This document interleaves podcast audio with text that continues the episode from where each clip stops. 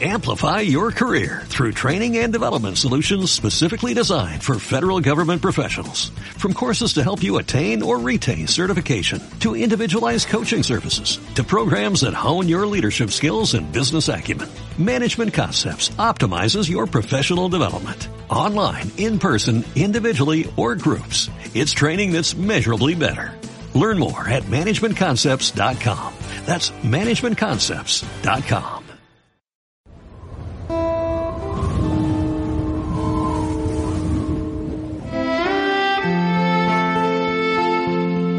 En aquel tiempo Jesús gritó, diciendo: El que cree en mí no cree en mí, sino en el que me ha enviado.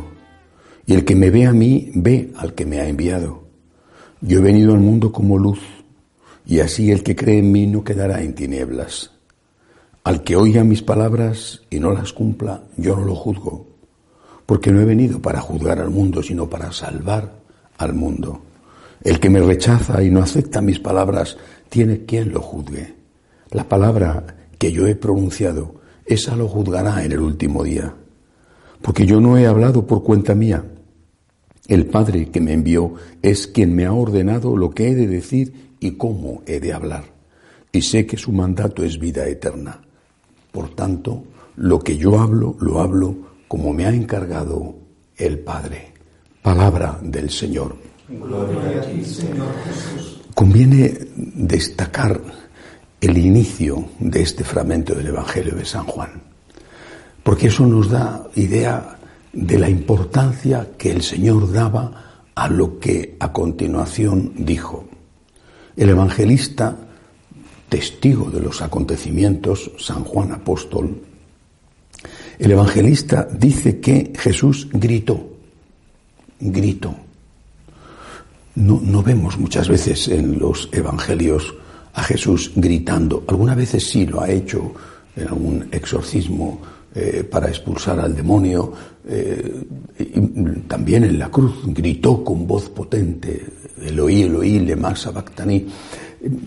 Jesús grita pocas veces. El grito es una forma de, de hablar para acentuar con la potencia de la voz lo que se quiere decir. No significa el grito, en este caso, en el caso de Jesús, que esté enfadado. Simplemente quiere destacar, insistir en la importancia de lo que va a decir, lo que está expresando mientras grita, mientras habla en voz alta. Jesús gritó. ¿Y qué es lo que Jesús gritó? Lo que Jesús gritó era que lo que él enseñaba lo estaba enseñando de parte del Padre, que era mensaje de Dios, que su palabra era palabra de Dios. Y también, ligado a esto, que esa palabra era la que iba a salvar a los hombres. Es decir, el mensaje es salvador.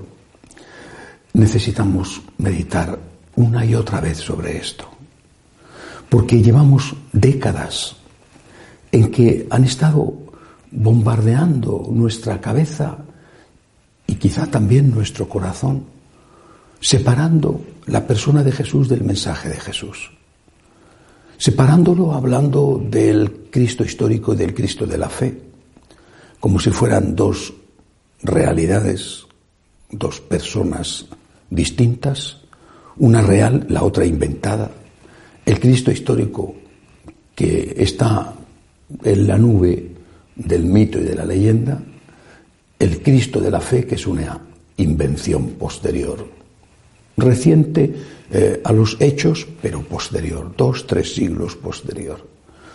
Este Cristo de la fe es el Cristo del mensaje, y este mensaje es inventado. Eso es lo que nos han dicho. Llevamos décadas escuchando esto, y la consecuencia es que ese mensaje, ese Cristo de la fe, debe de ser, no solo puede ser cambiado y adaptado al tiempo, sino que debe de ser adaptado al tiempo. Si lo inventaron, ¿por qué no lo vamos a reinventar nosotros? Si dicen que dijo, pero no dijo, ¿por qué vamos a tener que vivir sometidos a algo que no dijo? Digamos que dijo otra cosa, o interpretemos lo que dijo para que esa interpretación no sea más fácil de cumplir y no nos exija tanto. Pero es que todo eso es mentira. Todo eso es como si alguien que quiere emborracharse dice que el médico le ha permitido tomarse solo una copita y en lugar de coger una pequeña copita donde cabe apenas tres o cuatro mililitros, coge una copa de cincuenta litros y dice que eso es una copita. Oiga, usted está engañándose a sí mismo y engañando a los demás. El mensaje de Cristo, ese mensaje que está contenido en la Escritura, ese mensaje es el mensaje de la salvación. No se puede separar ni al Cristo histórico del Cristo de la fe. Con cuánta razón y sabiduría insistió en esto el Papa Benedicto dieciséis. Sino es que no se puede separar tampoco las palabras de Jesús, las enseñanzas de Jesús, de los hechos de Jesús. Porque los hechos, por ejemplo, los milagros, eran la rúbrica, el certificado de autenticidad del mensaje. Y después su muerte y su resurrección gloriosa también fueron lo mismo, certificado de autenticidad del mensaje. Es hasta el último instante el Jesús maestro el que habla. Es el Jesús maestro el que habla en el diálogo con Pilato, por ejemplo, a propósito de la verdad, o el que habla en el juicio ante Caifás. Es el Jesús maestro el que hasta, hasta el último aliento nos está enseñando, por ejemplo, cuando muriendo ya le pidió al Padre que perdonara a los que le estaban matando, a nosotros, porque por nuestros pecados Él moría.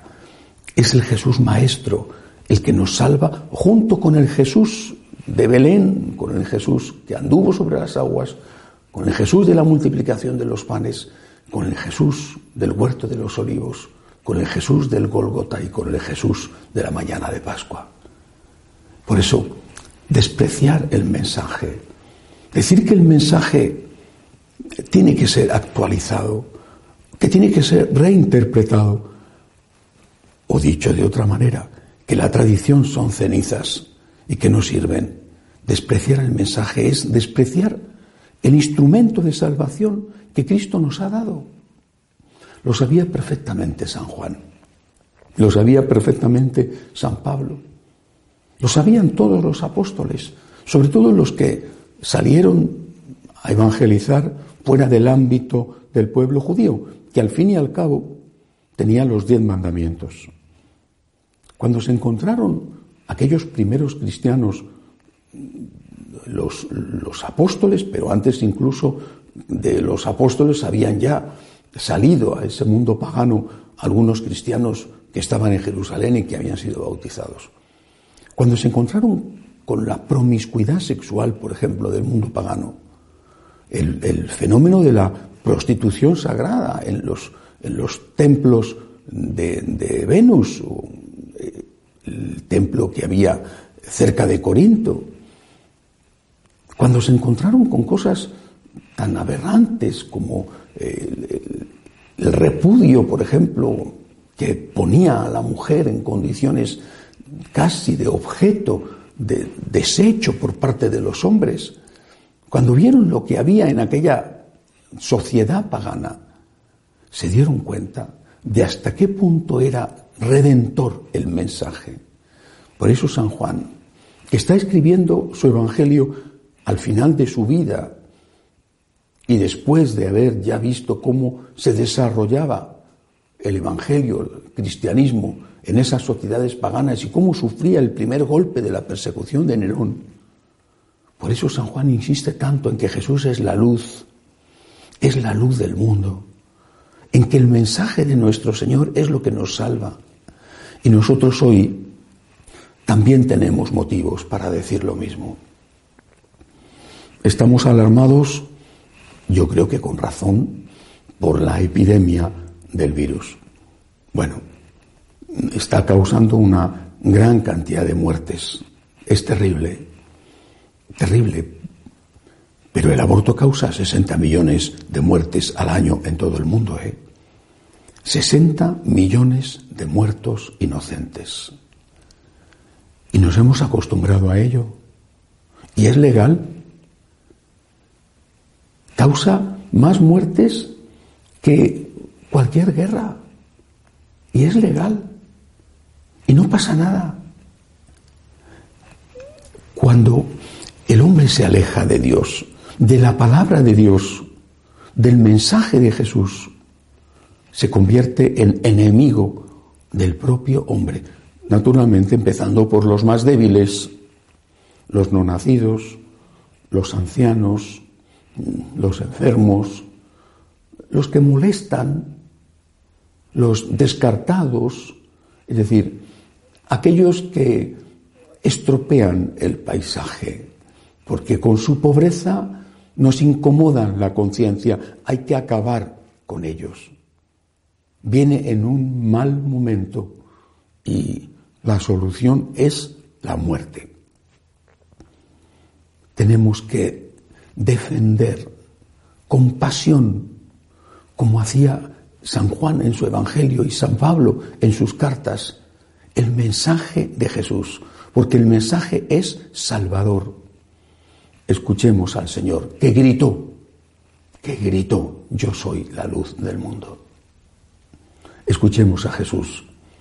Y si no somos capaces de cumplir el mensaje, pidamos perdón con humildad, pidamos la gracia para volver a empezar e intentemos cumplirlo cada día del mejor modo posible. Que así sea.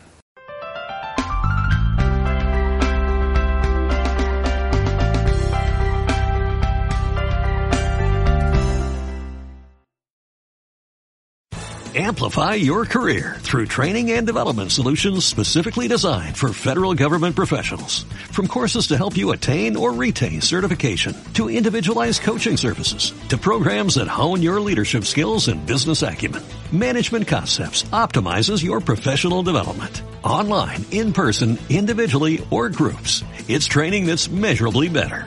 Learn more at management concepts dot com. That's management concepts dot com.